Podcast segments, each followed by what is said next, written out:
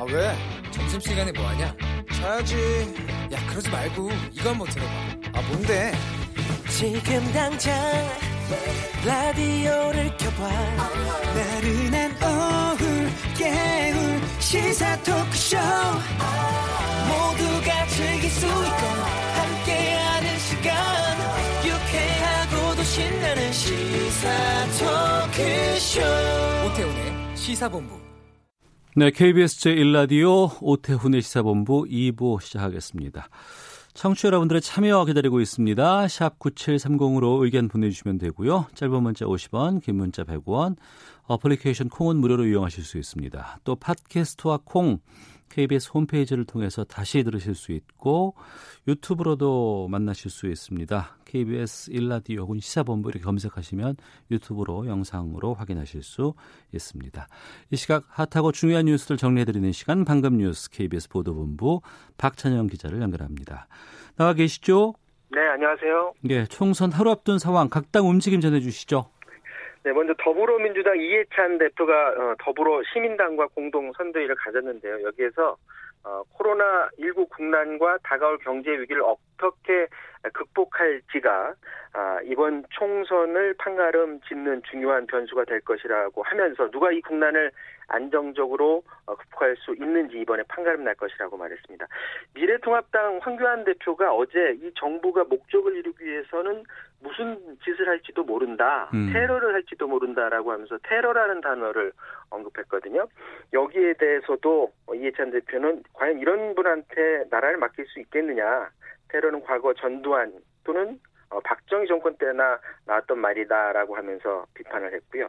미래통합당 황교안 대표는 국민께서 이번 총선에서 확실하게 경고를 하지 않으면 독재나 다름없는 폭주는 더 심해질 것이라고 하면서 나라를 망쳤는데도 민주당이 180석을 차지하게 되면 이 나라의 미래는 절망이다라고 호소를 했고요. 예. 조국 전 장관도 어, 소환을 했습니다. 이러다가는 윤석열 어, 검찰총장이 물러나고 조국 부부는 미소 짓는다면서 미래통합당에 한 표를 어, 해줄 것을 호소를 했습니다.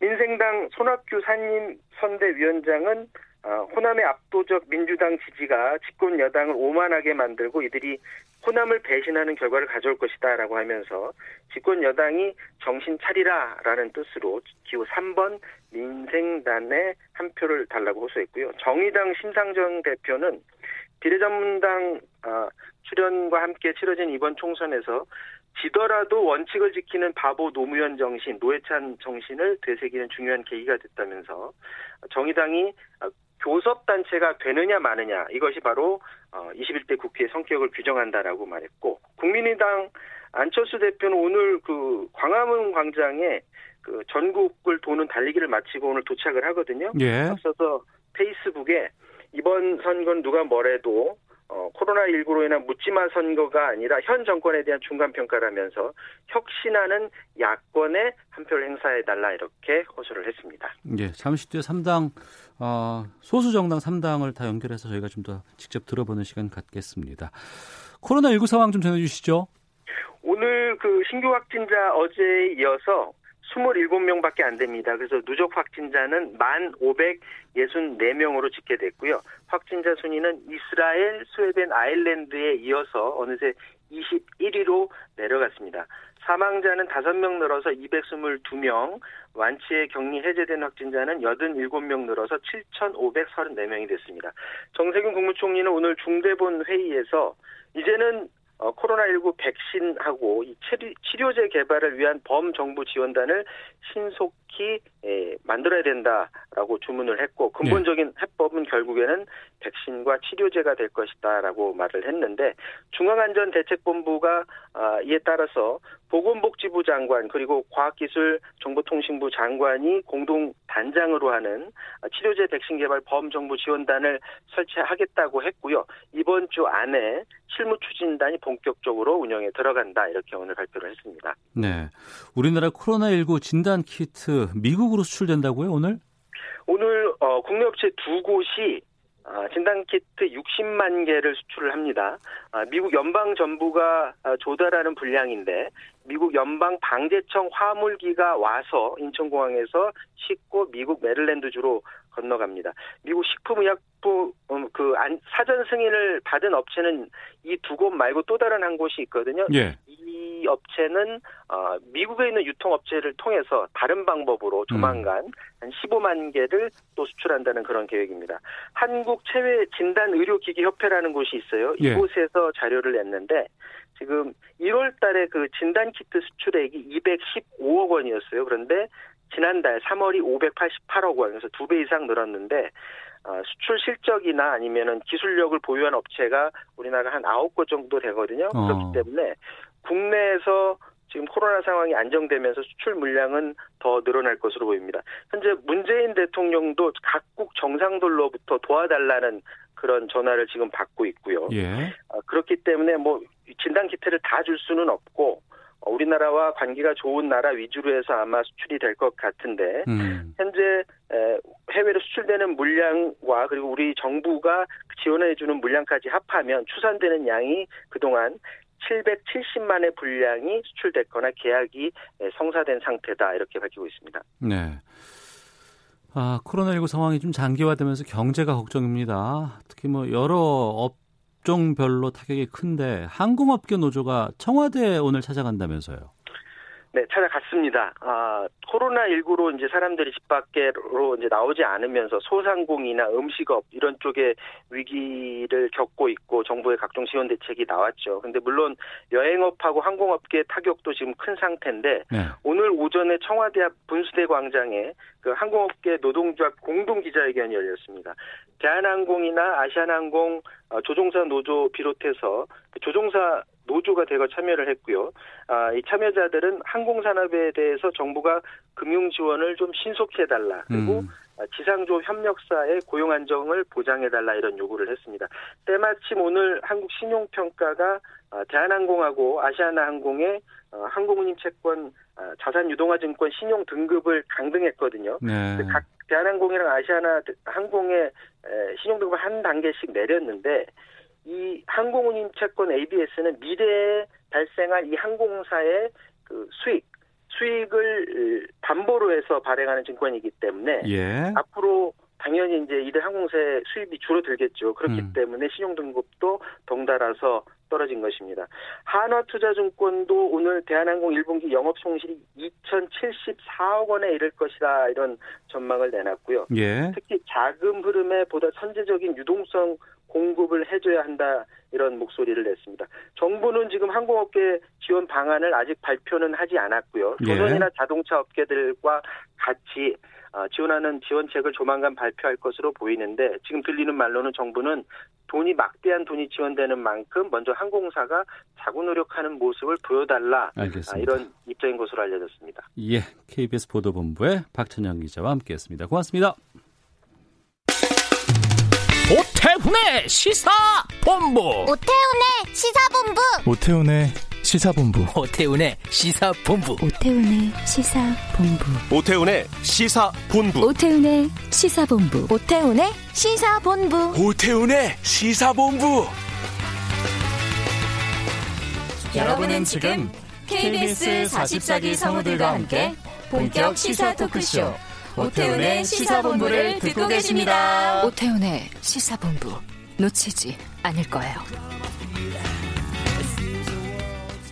네, 매주 화요일에는 정치권의 목소리를 듣는 시간이죠. 정치화투가 있습니다. 4월 15일 총선 드디어 하루 앞으로 다가왔습니다.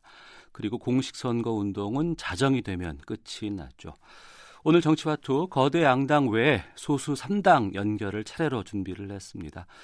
어, 제가 3당 모두 좀 동일한 시간 드리도록 노력을 하겠습니다. 첫 번째로 정의당 심상정 상임선대위원장을 만나보겠습니다. 나와 계시죠? 네, 안녕하세요. 예. 정의당이 어제 오전부터 마지막 60시간 정의당 지키기 비상행동에 돌입했습니다. 네. 그리고 첫 일정으로 어, 고 노회찬 의원 묘소에 다녀오셨어요. 이 의미부터 좀 여쭙겠습니다. 어, 우리 노회찬 대표께서는 어, 한 번의 부끄러움도 스스로 용납하지 않으셨어요. 네. 어, 정의당을 지키기 위해서라고 생각합니다. 어제 대표님 만나 뵙고 어, 정의당 거대 양당의 틈바구니에서 어, 정의당을 지키기 위한 처절한 몸부림에 대해서 어, 말씀 나눴고 어, 우리 노회찬 대표가 지키고자 한 그 뜻, 어, 우리 사회 수많은 투명 인간, 사회적 약자들의 삶을 지키는 네. 버팀목으로 정의당 단단하게 키우겠다는 다짐을 했습니다. 네. 이번 총선 연동형 비례대표제가 도입된 첫 번째 선거입니다. 그러다 보니까 비례대표 용지에 당이 엄청나게 많습니다. 그 많은 당 중에서 네, 네. 정의당이 왜 돼야 할지 여기에 대해서 좀 답해 주시죠. 어, 정의당은 비례의석 몇 석을 탄해서 만든 일회용 정당이 아닙니다. 지금 어, 10번 안에 있는 뭐 어, 시민당, 열린민주당, 또 어, 미래한국당, 국민의당 이런 당들은 어, 총선이 끝나면 사라질 비례 전문 정당입니다. 네. 어, 정의당은 20년 동안 어, 사회적 약자를 위해서 헌신해 온 정당이고 대한민국 개혁의 마지막 보루라고 생각합니다. 음. 어, 대한민국을 진보하게 하는 힘, 정의당을 국민 여러분께서 지켜주시고 20대 최악의 국회의 변화는 결국 어, 정의당이 교섭단체가 될 수 있느냐 없느냐만 남았다고 생각합니다. 네. 아, 앞서 저도 사회적 약자를 위해서 노력해 왔다고 말씀해 주셨는데 이번에 또 코로나 19 상황이 이번 총선에 영향을 끼치지 않을 수는 없는 그런 입장입니다. 정의당이 코로나 19 관련해서 약자를 위한 대책을 강조해 온 것으로 알고 있는데 아, 국민들이 정의당에 대해서 어떤 부분들 기대하고 있을지 또 총선 슬로건- 슬로건으로 내세울 게 있다면 어떤 게 있을지요? 저는 이제 IMF 때를 생각해 보면요. 예. 국민 세금으로 공적 자금 구성해서 기업도 살리고 나라도 살렸지만 대한민국은 세계에서 OECD 국가 중에 가장 양극화가 심하고 불평등이 심한 나라가 되었습니다. 음. 아, 이번 코로나19 극복 과정에서는 이런 불평등을 오히려 완화하는 그런 적극적인 전략이 필요하다고 생각합니다. 아, 정의당은 무엇보다도 어, 정부 그러니까 국민 세금으로 지원받는 기업은 네. 어떤 경우에도 해고를 해서는 안 된다. 아, 우리 시민들 일자리를 지키는데 정부가 분명한 조건을 걸고 지원을 해야 된다는 걸 말씀드리고요. 두 번째는 자영업자들이 지금 어, 매출이 반토막 난 상태에서 임대료 따박따박 내야 되고 부가가치세 내야 되고 공과금 내야 되지 않습니까? 네. 3, 3개월 정도는 버틸 수 있도록 어, 임대료 일부를 현금 지원하고 음. 부가가치세는 면제해 줘야 된다. 공과금도 한 3개월은 어, 면제해 줘라. 이렇게 특단의 대책을 정부에 촉구했습니다. 예. 그리고 이제 1인당 100만 원씩 어, 기본 재난소득, 재- 재난기본소득을 빨리 4월 안에 지급해서 음. 어, 생존의 벼랑으로 내몰리고 있는 시민들의 삶을 구하고 또 경제 에, 위기에 선제적으로 대응해야 된다고 생각합니다. 무엇보다도 중요한 것은 고통 분담이 필요한데 이 고통 분담은 위로부터 가진 사람부터 권력이 있는 사람부터 어, 진행이 돼야 아, 정의로운 고통 분담이 되고 함께 에, 상생하는 그런 위기 극복이 될 수 있다고 생각합니다. 정의당 어, 사회적 약자의 편에서 국민의 편에서 네. 어, 민생의 방파제가 되겠습니다. 네. 앞서 목표를 교섭단체 구성이라고 말씀해 주셨습니다만 지금 네. 뭐 그동안 나왔던 여론 조사라든가 보면은 현실적으로 판세상 정의당이 좀 어려운 상황이 아니냐 이런 분석이 나오는데 어떻게 보세요? 어, 저는 어, 제도보다 아, 민심이 이, 중요하다 이렇게 생각합니다. 이제 선거 막바지로 오면서 많은 국민들이 정의당의 애정어린 어, 염려를 많이 해주시고 계십니다. 정의당 이번에 잘 돼야 되는데 교섭단체 돼야 되는데 음. 그런 격려를 해주고 계십니다. 지금 사전 투표가 끝난 상황에서 네. 이제 1당도 정해졌고 2당도 정해졌습니다. 음. 집권 여당은 압승을 전망하면서 표정 관리하고 있습니다. 이제 남은 것은 어, 정의당 교섭단체 될 수 있느냐, 제3당 정의당이 어느 만큼 의석을 얻느냐만 남은 선거라고 생각합니다. 아, 21대 국회에서 어, 사회적 약자의 목소리가 더 우렁차게 에, 국회의사당에 울려 퍼지고 과감한 개혁이 이루어질 수 있도록 정의당 아, 교섭단체 만드는 대반전의 역사를 우리 국민들께서 4월 15일 이루어 주시기를 간절히 소망합니다. 네. 과거 총선에서는 마지막쯤 되면은 민주당이라든가 정의당의 부분적인 연대가 꼭 있어 왔습니다. 그런데 이번에는 그게 지금 없는 상황인데 왜 그렇다고 보시는지 아니면 어떤 의미로 생각해야 될지요?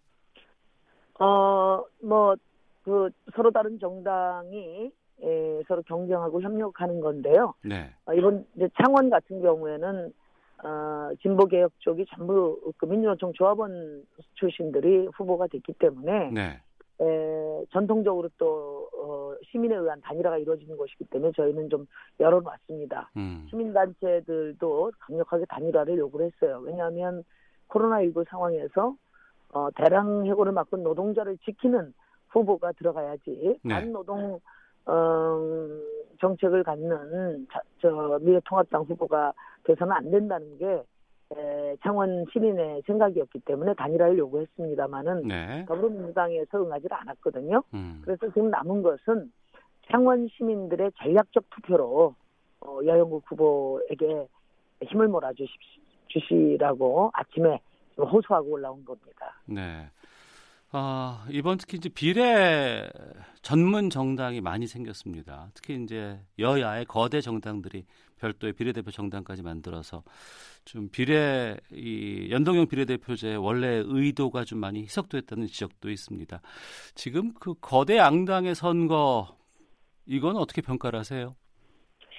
어 이제 그 거대 양당에 나를 세가며 어 서로 그 혐오하고 대결하는 이런 양당 대결 정치로는 절대 국민을 위한 정치를 할 수 없다는 것이 분명해졌습니다. 그렇기 때문에 에, 선거제도를 바꾸고자 한 거거든요. 네. 다양한 시민들의 삶을 대표할 수 있도록 다당제를 만들고 인생을 중심으로 협력 정치가 가능한 제도로 가자. 그것이 에, 선거제도 개혁의 취지입니다. 그런데 거대 양당이 에, 그 비례위성 정당을 만들어서 어 군소 정당들의 몫을 다 지금 이제 에, 사실상 도둑질 해간 거거든요. 네. 그런 상황에서 진짜 염려가 되는 것은 20대 국회가 최악의 국회라고 국민들로부터 평가를 받았는데 네. 21대 21대 국회에서는 이 양당의 극한적 대결 정치가 더 심화되고 음. 20대 국회보다 더 나쁜 국회가 되지 않을까 이런 걱정이 됩니다. 아, 아, 거대 양당의 틈바구니에서 어, 다양한 시민의 삶을 대표하고 또 민생 중심으로 협치가 이루어질 수 있도록 제3당 정의당을 교섭단체에 꼭 만들어 주셔야 되는 이유가 여기에 있습니다. 네. 그 연동형 비례대표제가 본래 의미가 퇴색됐다기 때문에 21대 국회 정의당 만약에 의석수 확보하게 되면 선거법 개정에도 좀 참여하실 입장이십니까? 어, 30년 동안 김대중 대통령 또 노무현 대통령, 문재인 대통령까지 이어지는 정치 개혁의 에, 열망이 있었습니다. 그 첫 발을 네. 이번에 에, 내딛은 건데 이것이 이렇게 에, 무력화됐습니다. 정의당이 의석수의 유불리에 연연하지 않고 원칙을 지킨 것은 바로 이 선거제도 개혁, 정치 개혁의 길을 당당하게 가겠다는 선언입니다. 정의당은 어, 이번 총선 이후 국회에서 어, 대한민국 낡은 정치, 특권 정치를 교체하기 위한 더 과감한 정치 개혁에 나서겠습니다. 그럴 자격을 갖고 있는 정당이라고 감히 말씀드립니다. 예. 30초 드리겠습니다. 끝으로 유권자 여러분께 마지막 말씀 부탁드리겠습니다. 어, 20년 동안 어, 유불리 따지지 않고 불평등과 차별에 맞서 어, 싸운 정당입니다. 대한민국 개혁의 마지막 보루 정의당입니다. 정의당 교섭단체 만들어 주셔서 20대 국회 더 과감한 개혁, 사회적 약자들의 목소리가 더 우렁차게 울려, 울려 퍼지는 그런 21대 국회 만들어 주십시오. 거대 양당의 대결 정치 틈바구니에서 어, 우리 다양한 서민의 삶을 대표하고 민생을 중심으로 협력 정치 견인할 수 있도록 정의당에게 힘을 주십시오. 제3당 대한정당으로 키워 주십시오. 예, 감사합니다. 알겠, 습니다 오늘 말씀 여기까지 듣도록 하겠습니다. 고맙습니다. 네, 고맙습니다. 네, 정의당의 심상정 상임선대위원장 연결했습니다. 정치화투 이번엔 국민의당으로 가보겠습니다. 국민의당 지난 20대 총선에서 호남 기반으로 어, 제3당으로까지 올라갔었죠. 하지만 여러 우여곡절 끝에 이번엔 비례에만 후보자를 낸 상황인데요. 국민의당 이태규 선대본부장을 연결하겠습니다. 안녕하십니까? 네, 네, 안녕하세요. 예. 먼저 그 안철수 대표 전남 여수에서 국토종주 시작했고 10여일 만에 오늘 서울 광화문 광장 잠시 후 한 2시쯤 도착한다고 들었는데 지금 어디쯤 계세요? 네, 오늘 오전에 출발을 해서 지금 알고 있기는 영등포 쪽까지는 지금 와 계신 걸로 이렇게 알고 있습니다. 네. 오후 2시에 그러면은 당 차원에서 광화문 광장에서 어떤 행사 같은 것들이 좀 있습니까? 뭐 당 차원의 행사는 아니고요. 예. 그 안철수 대표가 이제 14일 국토 종주를 마쳤기 때문에 네. 마친 어 그걸 기념해서 이제 대국민 기자회견을 그 광화문에서 할 예정입니다. 네. 아마 거기에는 이제 그 어, 저희 당의 비례대표 후보들하고 음. 아, 오늘 안 대표가 2시에 도착한다는 소식을 알고 있는 아마 지지자분들이 조금 오시지 않겠는가 뭐이 정도 예상하고 있습니다. 예. 그 안철수 대표가 이번에 코로나19 상황에서 대구에 의료 봉사를 내려가셨잖아요. 네. 거기에 대해서 민심이 상당히 좀 좋았었습니다만 많은 분들이 이번에 왜 이렇게 선거를 앞두고 달려야 하나, 왜 달리나라는 질문을 많이 하고 있습니다. 여기에 대해서 좀 말씀을 좀 해주시죠.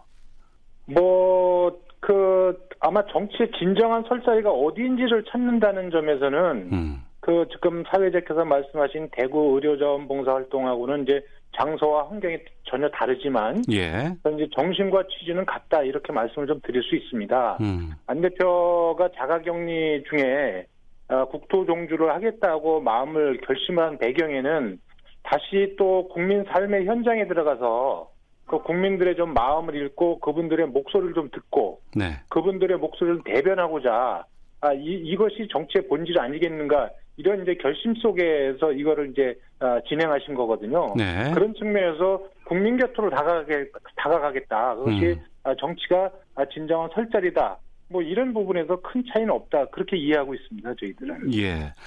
국민의당 지난 20대 총선에서는 제3당으로 우뚝 섰습니다. 하지만 4년이 지난 지금에는 여러 우여곡절이 있었고 또 지금 이태규 선대 본부장께서도 지금 그 법원의 판단 때문에 의원직 상실한 상태로 알고 있습니다.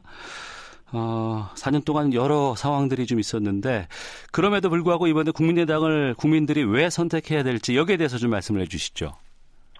뭐 여러 차례 아마 안철수 대표도 말씀하셨지만 네. 그럼 20대 국회가 역대 최악의 국회라고 이렇게 평가받고 있습니다. 네. 예, 그리고 아, 불행하게도 현재 그 20대 국회의 주역이었던 그 거대 기득권 양당들이 다시 현재 정치 어떤 중심에 다시 서고 있거든요. 네. 뭐 이렇게 해서 다시 21대 국회가 구성이 된다면 20대 국회에서 보였던 어떤 그 허구한 내지 싸움하는 이런 그 정치, 일하는 정치 이것이 계속되고 그러면서 한국 사회의 모순과 위기는 계속해서 커져만 갈 것이다 이런 위기 의식이 있습니다. 네.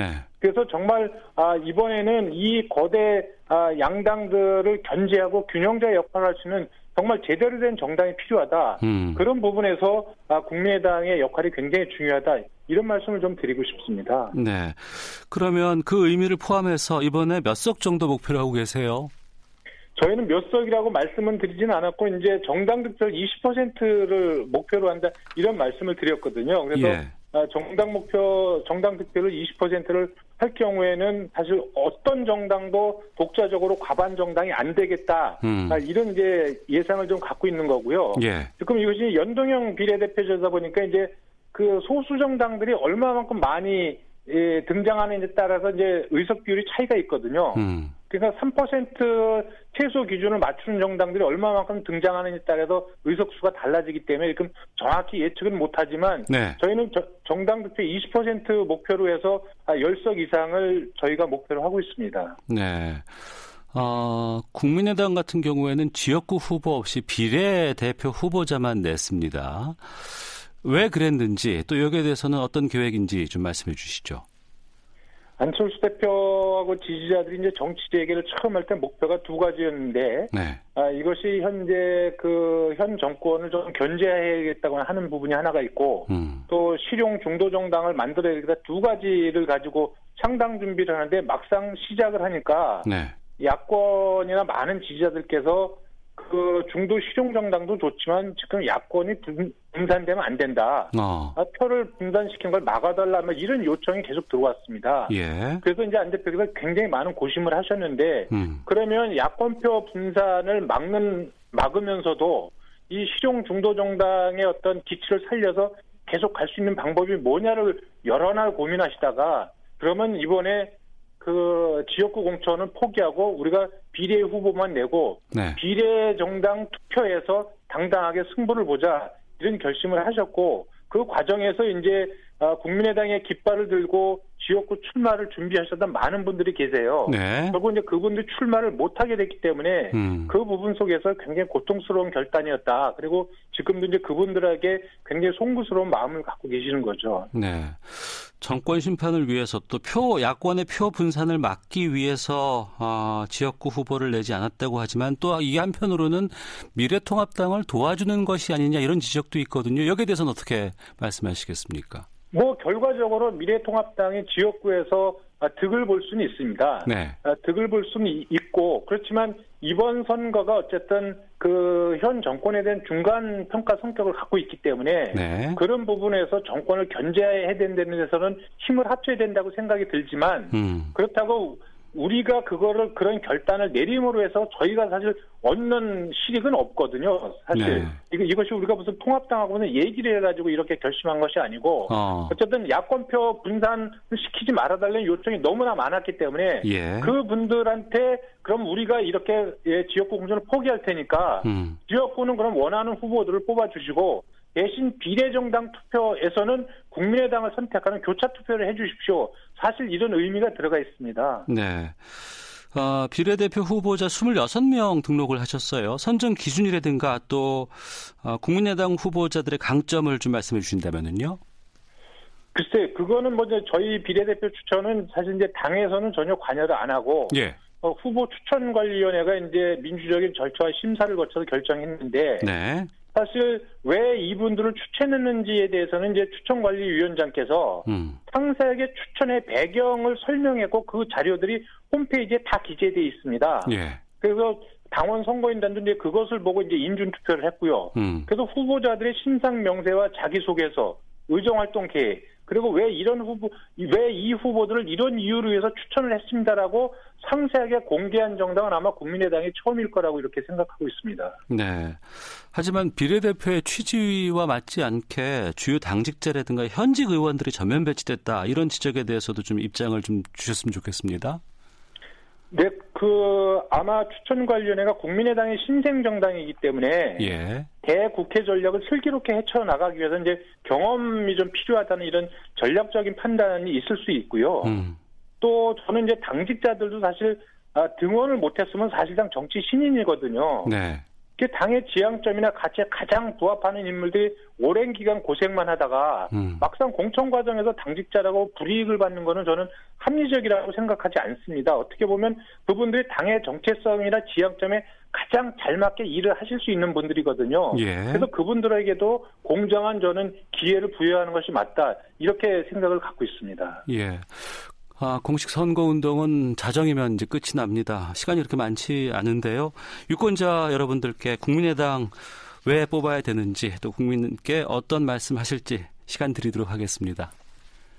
뭐 20대 국회의 재판을 막아야 저는 이 코로나19 위기도 극복하고 정치도 바꿀 수 있다고 생각을 갖고 있습니다. 그래서 국민의당은 이 거대 양 당의 독주와 이 싸움 정치를 막고 합리적인 견제와 균형을 이끌어낼 유일한 저는 개혁 정당이라고 생각을 합니다. 네. 국민의당은 사실 기득권 세력과 어떤 연관도 없는 유일한 깨끗한 정당이라는 말씀을 국민들께 말씀을 드리고요. 양당이 어떤 독선과 폭주를 막을 균형자 역할을 할 수 있는 그런 역할을 기고 싶은 국민의당에 부여해 주기를 국민들께 진심으로 호소드린다. 이 말씀을 좀 드리고 싶습니다. 예. 잠시 후 2시에 있을 기자회견에서 안철수 대표가 어떤 그 발언이 나올까요? 어떤 계획 같은 게 좀 있습니까? 뭐 아무래도 그 14일 동안의 어떤 그 느끼셨던 그때 음. 국민들께서 이제 여러 말씀을 주셨기 때문에 네. 그런 부분들을 아마 다시 아, 말씀을 좀 하시지 않겠는가 그러면서 어, 정치 어떤 책임 의식과 어, 정치의 진정한 설 자리 그리고 또 그 달리면서 우리 국민들이 바랐던 어떤 사회를 바라는지 부분에 대한 좀 말씀도 좀 있을 거라고 생각이 들고요. 예. 결국은 그렇게 해서 우리 사회가 어떤 희망과 통합의 정치를 결코 포기하지 말고 그 길로 같이 가야 된다. 아마 이런 긍정적인 말씀을 좀 하실 것으로 그렇게 예상하고 있습니다. 예, 알겠습니다. 자, 오늘 말씀 고맙습니다. 네, 네, 고맙습니다. 네, 국민의당 이태규 선대본부장 연결했습니다. 자, 4.15 총선 특집 정치화투 마지막입니다. 민생당으로 가겠습니다. 손학규 상임선대위원장 나와 계십니다. 안녕하십니까? 예, 안녕하십니까? 아유, 목소리가 많이 쉬셨어요. 예, 뭐, 저, 유세를 전국적으로 다니다 보니까. 아이고. 제가 뭐 관리를 잘 못한 모양입니다. 죄송합니다. 아, 지금은 예. 어디 계십니까? 지금은 남양주입니다. 남양주. 남양주의 이 인이 후보라고 예. 아주 젊고 신념이 있고 뭐 이런 지조가 있고 이런 훌륭한 젊은 정치인이 있습니다. 예. 그럼 남양주에서 호남 쪽으로 또 내려가십니까? 아니면은 수도권으로 올라오십니까, 이제? 아니, 오늘은 호남으로 가지 않고 음. 여기서 끝나서 강남 거쳐서 의왕 과천 거쳐서 아, 또다시 송파에서 네. 맞을 생각입니다. 네. 예. 민생당이 여러 상황 끝에 비례 후보들도 상당히 좀 늦게 냈습니다. 네. 선거 운동 시작도 늦었고요. 민심은 지금 네. 어떻게 보세요, 판세는?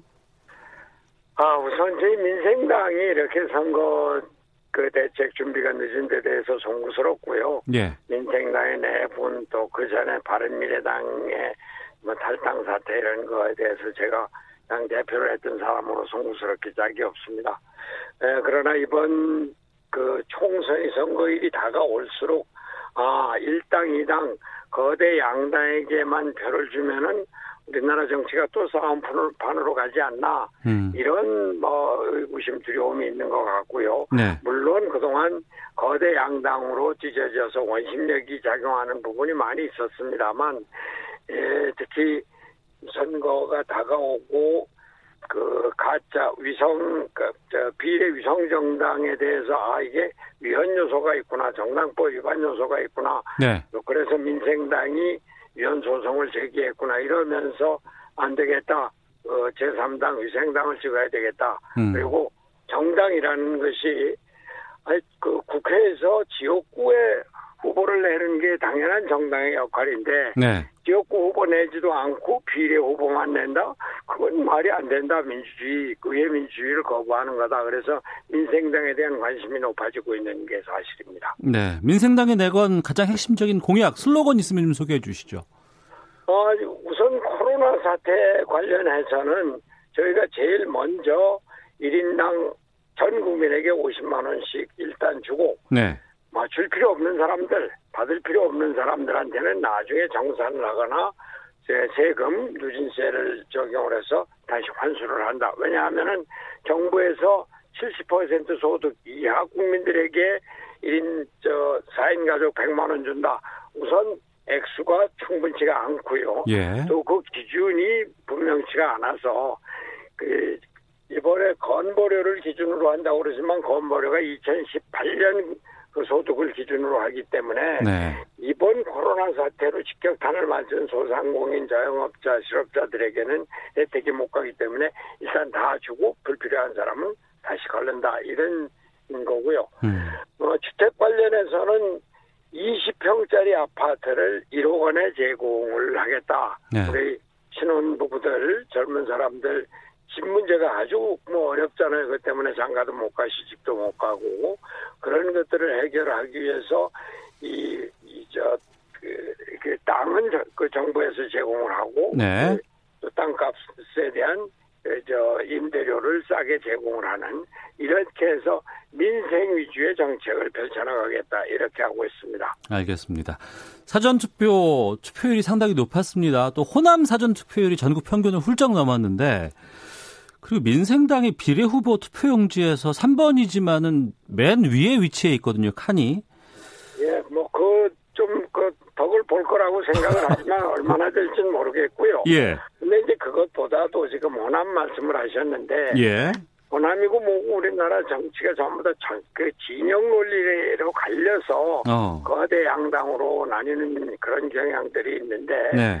호남에서 최근 아 이렇게 해서 우리가 호남에서 모든 민주당에 몰아주면은 몰빵을 해주면 이게 우리한테 과연 좋을까 하는 회의론이 생기고 네. 그래서는 안 되겠다.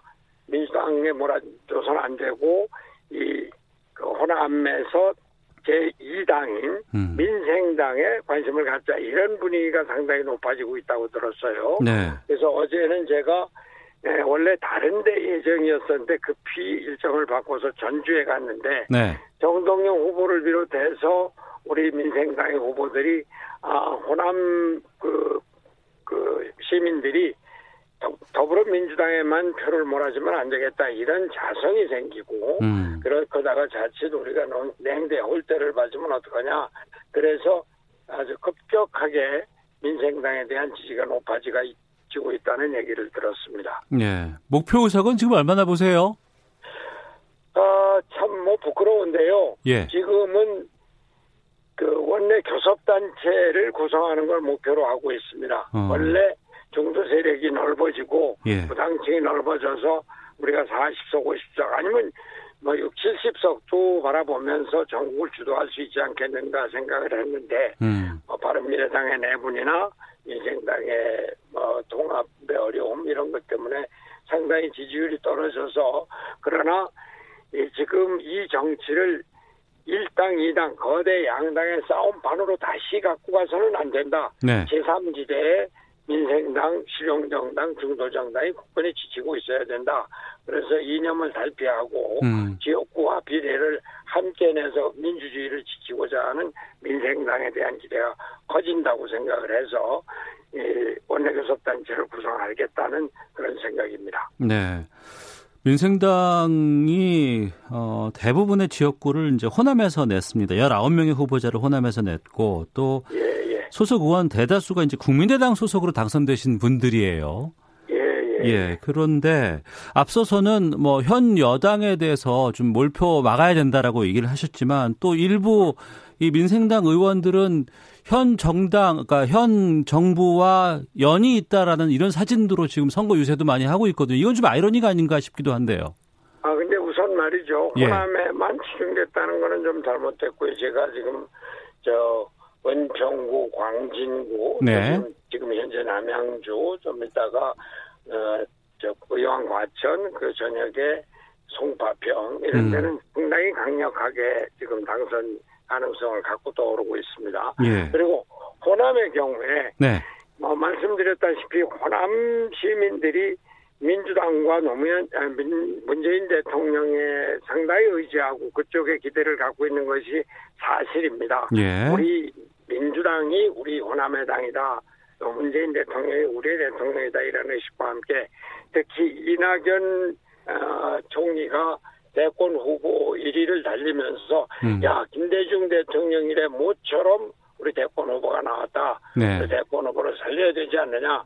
호남 대통령 만들어야 되지 않느냐. 이런 분위기들이 많이 팽배해서 그쪽에 있는 우리 민생당의 후보들도 이낙연 후보와 사진을 찍은 것을 포스터에 내놓는다든지 호남 대통령을 뽑겠다고 뭐 공약을 한다든지 그런데 국회의원들 개개인들이 국회의원 하겠다고 여러 가지 전략을 쓰고 이러는 거는 뭐당 차원에서도 막기가 힘듭니다. 네. 다만 그것이 과연 예, 올바른 전략인가 효과적인 전략인가 음. 그리고 예, 호남에서 우리가 민생당을 펴는 것이 민주당이 이중대를 하겠다는 것이 아니라 예. 호남에서 견제와 협조를 통해서 균형의 정치를 이루겠다. 음. 이것이 우리 아, 그 민생당의 정치적인 모토인 만큼 뭐 그 점은 뭐 그렇게 생각을 합니다. 네, 알겠습니다.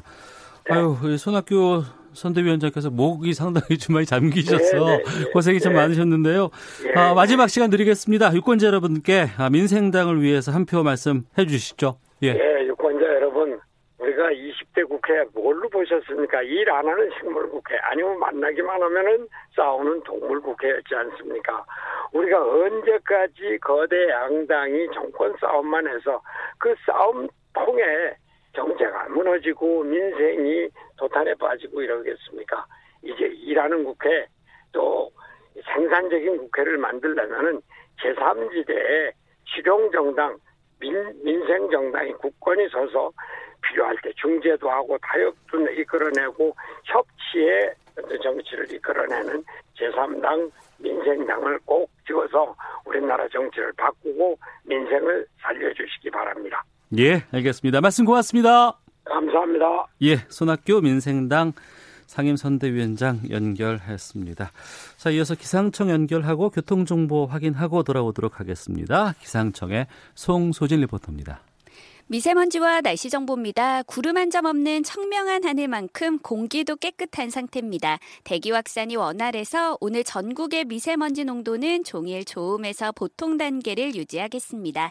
햇살이 무척 따뜻합니다. 오늘 낮 기온 서울이 20도, 광주 22도, 대전, 대구 23도 등으로 어제보다 1도에서 6도 정도 높겠는데요. 하지만 밤에는 다시 쌀쌀해져서 큰 일교차를 주의하셔야겠습니다. 건조주의보는 다시 확대되 면서 지금 중부지방과 경북 지역에 건조특보가 발효 중입니다. 불조심하시기 바랍니다.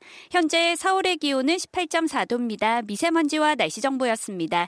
이어서 이 시각 교통 상황을 KBS 교통정보센터 김은아 씨가 전해드립니다.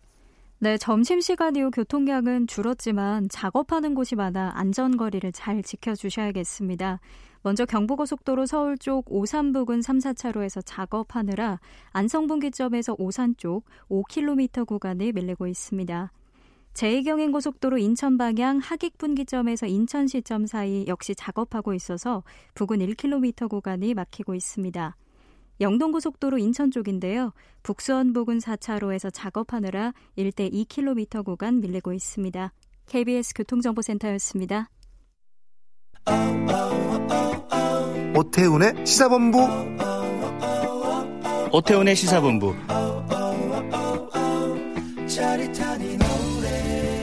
본격 시사 토크쇼.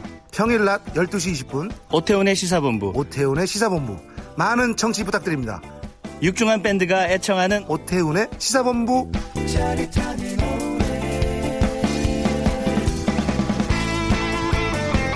네, 연예 문화 이슈를 폭넓게 알아보는 시간입니다. 하재근의 문화살롱 하재근 문화평론가 나오셨습니다. 어서 오세요. 예, 안녕하세요. 예. 세계 각국에서 어, 우리나라의 이 코로나19 방역 관련된 기술 여러 가지 장비들 전수해 달라며 러브콜 보내고 있다고 하는데 여기에 대해서 좀 알아보겠습니다.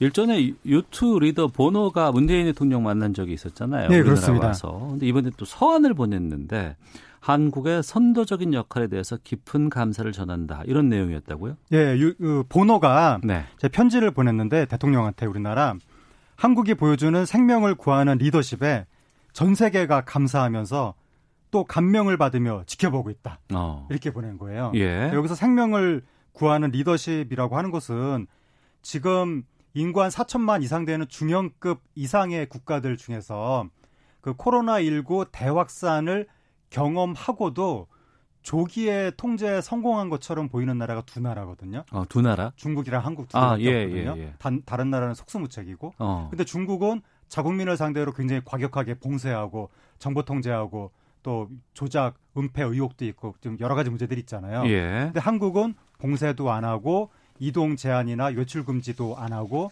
심지어 해외 출입국도 일정 부분 허용하면서 음. 국민의 자유를 보장하면서도 감염병을 통제한 것처럼 네. 보이기 때문에 이 부분이 지금 생명을 구한 리더십이라고 음. 그리고 다른 나라 지도자들은 코로나19가 터졌어도 자국 경제 위축돼서 자기 지지율 떨어질까봐 네. 그 정치적 유불리를 계산하면서 방치하거나 숨기거나 이랬는데 우리나라 정부는 전혀 그런 정치적 유불리를 따지지 않고 다 검사해서 결과를 그대로 공개했잖아요. 음. 그 투명성 요 부분 인정을 받는 거거든요. 네. 그래서 해외 매체들도 투명성을 굉장히 많이 지적을 하는데 보너도 이제 그 부분에 대해서 이 리더십 전 세계가 뭐 감사한다 뭐 음. 그렇게 이야기를 하면서 이제 개인 민원도 싹 하고 넣는데 민원이요? 예. 어. 이게 아일랜드 사람이거든요. 예, 예. 보노가. 어. 그래서 한국이 보유하고 있는 통찰력과 지식 음. 무엇보다도 가용한 장비를 네.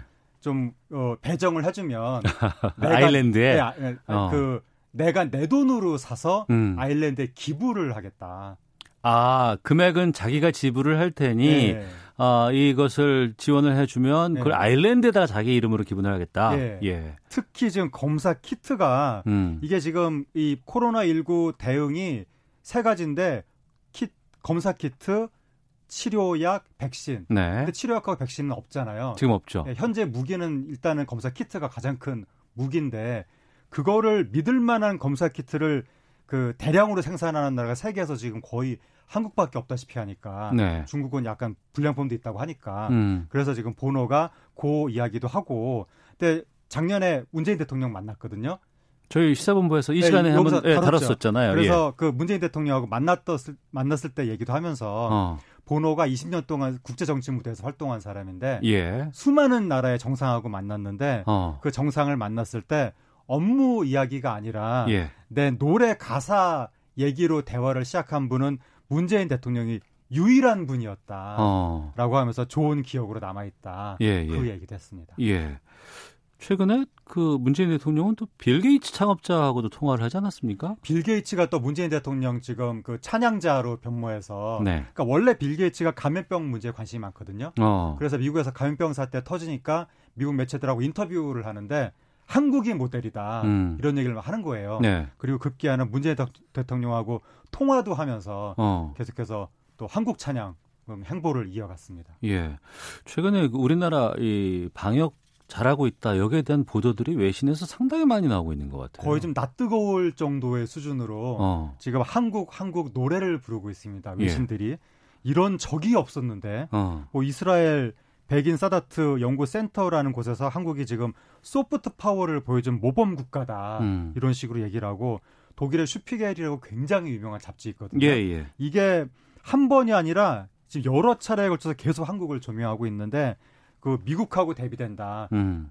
첫째 환자가 미국이랑 한국이 비슷한 시기에 어, 발견됐는데 네. 미국은 그 후로 몇 주 동안 허송 세월을 보냈는데 음. 한국은 엄청나게 기민하게 대응했다. 네. 라든가 또 한국의 투명성이 돋보인다. 뭐 이런 얘기하고 영국 BBC 한국이 롤모델이다. 이렇게 얘기하고 프랑스의 르피가로라는 또 곳은 중국과 다른 민주주의 국가 한국의 대처에 우리가 주목해야 된다. 네. 이런 식으로 보도를 했고 그 스페인의 최대 일간지 엘파이스도 한국이 투명하고 명확하고 적절하게 이 위기에 대응했다라고 하면서 지금 프랑스 어느 TV에서는 한국을 기적이라고까지 표현을 하더라고요. 그래요? 어, 정말 상상을 초월하는 수준으로 어. 한국 찬양가가 해외에서 지금 울려 퍼지고 있습니다. 예.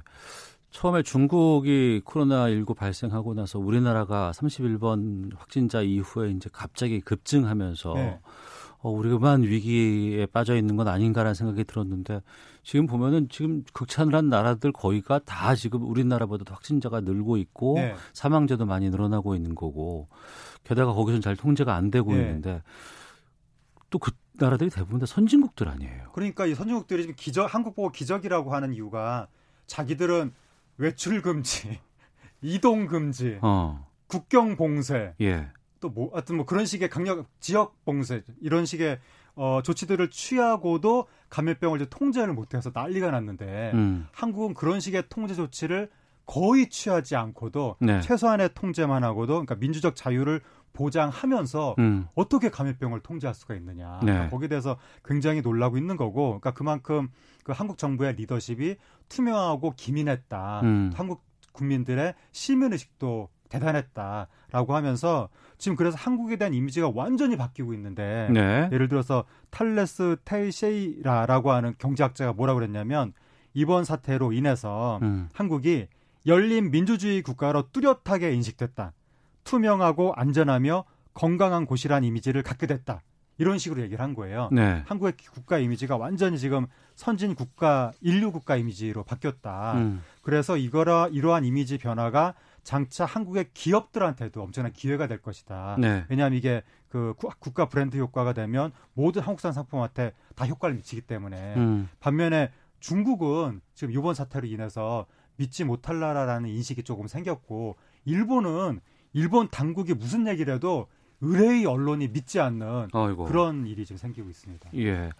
이런 상황에서 우리나라는 지금 총선을 치르게 됩니다. 내일이 4.15 총선인데 물론 이제 분위기는 예전만큼 뜨진 않았습니다만 선거철 되면서 거리 유세에서 이제 선거송들 어, 좀 종종 듣곤 합니다. 이번에 트로트가 강세였다면서요? 네, 트로트가 뭐 이번뿐만이 아니라 이제 경향적으로 점점 강세인데 음. 그 최근 들어서 요번 선거 같은 경우에는 많은 사람들이 예측하기를 유산슬의 사랑의 재개발이 선거성 1위를 하지 않겠느냐. 싹 다 갈아엎어 주세요. 예, 예, 이걸 예, 예. 그랬는데 이게 1위가 아니라 어. 영탁의 찐이야. 찐찐찐찐 찐이야. 완전 찐이야 이 노래가 지금 상당히 많이 쓰이고 있다고 합니다. 예상과 달라졌네요. 예, 그리고 왜 그런가요? 그 다음으로 한 잔에, 어. 한 잔에, 한 잔에, 예, 한 잔에 예, 예, 다 들어보니까 많이 쓰인다고 하고, 예, 중독성 많은 예, 노래들이네요. 그래서 찐이야 한 잔에 이렇게 세 글자 제목의 노래가 그 많이 쓰이는 이유는 네. 후보 이름을 집어넣기 좋기 때문에. 아 사람 이름이 세 글자니까 주로. 예, 네, 요 자리에 네. 사람 이름을 집어넣는다는 어. 거죠.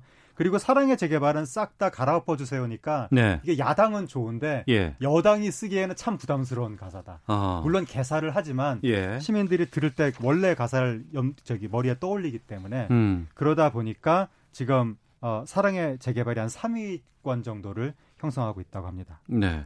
과거에 좀 기억나는 그 선거 유세성들이 참 많이 있었던 것 같아요. 2018년 지방선거 같은 경우에는 홍진영 씨의 엄지척 이 노래가 그리고 박상철 씨의 무조건 무조건이. 어, 이 노래는 정말 네. 선거 로고 속으로 네. 딱이죠. 예. 박구현 박구현 씨의 뿐이고. 어. 예, 그러니까 다 세 글자 제목. 네네네. 네, 네. 이런 것들이 인기가 있었고 그 다음에 2016년 총선에는 나를 찍어주세요. 네. 핑미. 아, 예, 예. 프로듀스 101. 어. 핑미, 핑미, 핑미업. 예, 이 노래가 어, 굉장히 또 선풍적인 인기를 누렸고. 예. 그 다음에 전통적으로 보수 정당은 아 대한민국을 좀 이 노래 정수라 씨 노래 어. 이 노래가 1980년대 뭐 광주 악살이라든가 사람들 고문하고 그런 현실을 가리고 마치 태평성대인 것처럼 홍보한다는 비판을 받았던 노래인데 음. 아무래도 이제 보수 정당은 그 뭐 민정당 민자당 이쪽 계열이다 보니까 이 노래를 선호하는 것 같고 또 상대적으로 진보 정당은 그때 그때 트렌디한 노래를 좋아하는 경향이 있는데 네. 과거에 이 2000년 대선인가요? 그때 노무현 후보가 이건 선거 로고송은 아닌데 음. 상록수라는 노래를 기타를 치면서 직접 예, 부르는 예. 장면이 어. 화제가 된 적이 있고 예. 보수 쪽에서는 노태우 후보가 옛날에 뱃삼에 묻혀 음. 이거 직접 불러서 그게 또 화제가 됐었죠. 예. 선거에서 로고송이 나온 게 언제부터였어요? 아, 우리나라 선거가 선거는 근엄해야 된다 이런 음. 분위기였기 때문에 로고송이란 개념 자체가 없다가 1987년 민주화 이후에 노래를 활용하기 시작을 해서 네. 95년 지방선거 때 확성기를 쓰게 됐거든요. 음. 그때부터 본격적으로 선거 로고송이 쓰이기 시작해서 네. 선거 로고송이 대박이 난 게 97년 대선 때 그 DJ와 함께 춤을 아, 예, 예, 예. 예. DJ DOC. 예, 예. 그 예. 김대중 전 대통령이 어. 합창하는 형식으로 그때 김대중 전 대통령이 약간 조금 어, 연로하다는 이미지가 있었는데 예. 이 노래로 아직 젊다 어. 이미지 변신을 확 해서 대통령이 됐기 때문에 이때 선거 로고성의 중요성을 사람들이 다 알게 돼가지고 음. 이 다음부터는 모든 정당이 선거 로고성에 굉장히 신경을 많이 쓰게 됐죠. 네, 이 저작권 논란도 좀 많이 있지 않았었습니까? 짧게 좀 부탁드리겠습니다. 네, 이거를 이제 허락을 받고 써야 되는데 음. 2018년 지방선거 때 자유한국당이 아기상어 아, 예, 네, 이거를 우리나라 제작사 허가를 받지 않고 써서 예. 근데 이제 자유한국당 측은 미국 그 저기 뭐야 캐나다 어, 미국의 원작자의 음. 허가를 받았다고 주장했는데 이게 우리나라 제작사하고 미국 사람이 지금 저작권 분쟁이 붙은 노래인데 네. 우리나라 정당이 우리나라 제작사를 밀어주지는 못할 망정 왜 갑자기 미국이 원제작자라고 음. 주장을 했느냐 그때 좀 논란이 있었습니다. 알겠습니다. 하재근의 문화살롱 여기까지 하도록 하겠습니다. 문화평론가 하재근 씨와 함께했습니다. 고맙습니다. 감사합니다. 자 이제 본투표 하루 남았습니다. 투표 인증서 같은 것 좀 주의사항도 있고요. 투표소에서 지켜야 할 여러 가지 행동 수칙 같은 것들 꼼꼼히 확인하시고 투표하시길 바라겠습니다. 시사본부 내일 뵙겠습니다. 안녕히 계십시오.